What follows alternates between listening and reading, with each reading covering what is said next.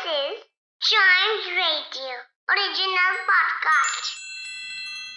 World के सबसे बड़े देशों में से एक है इंडिया पर इसको महान बनाती है इसकी हिस्ट्री और उससे जुड़े लोग, जिन्होंने अपने अपने तरीके से हमारे देश को आगे बढ़ाया। इस पॉडकास्ट में हम बात करेंगे ऐसे ही कुछ फ़ेमस इंडियंस की, जिनके बारे में हम सबको पता होना चाहिए। इस एपिसोड की शुरुआत करते हैं एक छोटे से साइंस एक्सपेरिमेंट से। आप किसी चीज़ को अपनी नेकेड आई से देखिए। उसके बाद एक ट्रांसपेरेंट ग्लास का पीस लीजिए और उसे अपने आईज के आगे रखकर उस चीज़ को देखिए। देखने में डिफरेंस होता है ना? ग्लास से देखी हुई चीज़ उतनी साफ़ नहीं दिखती जितनी नेकेड आई से दिखने में लगती है।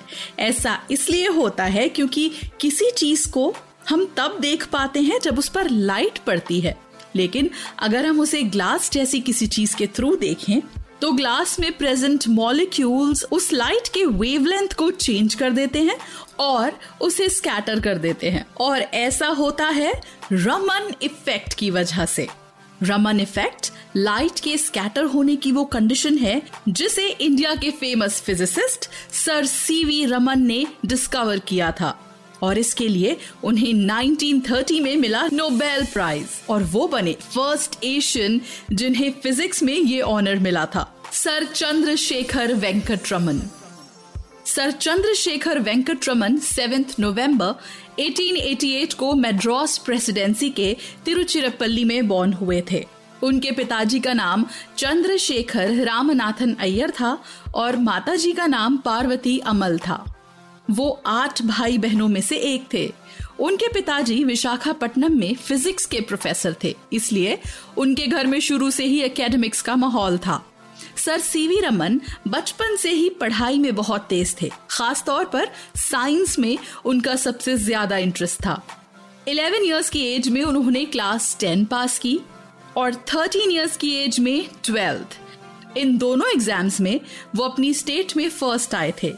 उसके बाद 14 इयर्स की एज में वो मेड्रॉस के प्रेसिडेंसी कॉलेज में ग्रेजुएशन करने चले गए, जहाँ दो साल में उन्होंने बैचलर्स डिग्री पूरी की, साथ ही फिजिक्स और इंग्लिश में वो यूनिवर्सिटी में फ़र्स्ट आए। जब तक उन्होंने अपनी मास्टर्स डिग्री पूरी की, तब तक वो ब्रिटिश जर्नल फिलोसॉफिकल मैगजीन में दो पेपर्स पब्लिश कर चुके थे और वर्ल्ड के काफ़ी फ़ेमस फिजिसिस्ट उनसे इम्प्रेस हो चुके थे। यहाँ तक के लॉर्ड रायले उन्हें प्रोफेसर कह के बुलाने लगे थे। इसके बाद उनके प्रोफेसर्स ने उनको इंग्लैंड जाके आगे पढ़ाई करने की एडवाइस दी, लेकिन वो वहाँ की ठंड टॉलरेट नहीं कर सकते थे। इसलिए उन्होंने इंडिया में ही रहने का फैसला किया। सर रमन के बड़े भाई इंडिया की सबसे प्रेस्टिजियस गवर्नमेंट सर्विस में थे, जो थी इंडियन फाइनेंस सर्विस तो उन्हीं से इंस्पायर होकर सर रमन ने आईएफएस के एग्ज़ाम की तैयारी शुरू कर दी और उस एग्ज़ाम में भी वो फ़र्स्ट आए। ऑफिसर बनने के बाद उनकी पहली पोस्टिंग हुई कैलकाटा में। वहाँ वो फाइनेंस ऑफिसर की तरह काम तो करने लगे, लेकिन उनका मन साइंस रिसर्च की तरफ़ ही था। अपना ऑफ़िस खत्म होने के बाद वो कोलकाता में ही Indian association of cultivation of sciences में जाकर रिसर्च करने लगे। यहीं पर उन्होंने अकूस्टिक्स और ऑप्टिक्स पर अपना मेजर काम किया। फाइनली 1917 में उन्हें कैलकाटा यूनिवर्सिटी में पालित प्रोफेसर की तरह अपॉइंट कर लिया गया, जिसके बाद उन्होंने अपनी फाइनेंस ऑफिसर की पोस्ट से रिजाइन कर दिया और फुल टाइम रिसर्च में जुड़ गए। इसी दौरान उन्हें शिप पर बैठकर यूरोप जाने का मौका मिला और वहाँ उन्होंने देखा कि सी वाटर का कलर ब्लू है।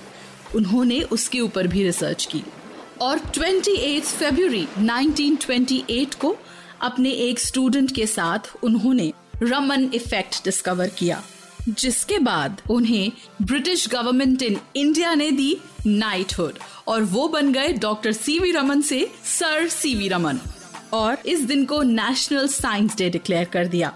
रमन इफ़ेक्ट के लिए 1930 में उन्हें मिला नोबेल प्राइज इन फिजिक्स उनके और भी कई कॉन्ट्रीब्यूशंस थे। जैसे 1933 में उन्होंने Indian academy of science establish किया और 1948 में रमन रिसर्च सेंटर भी फाउंड किया।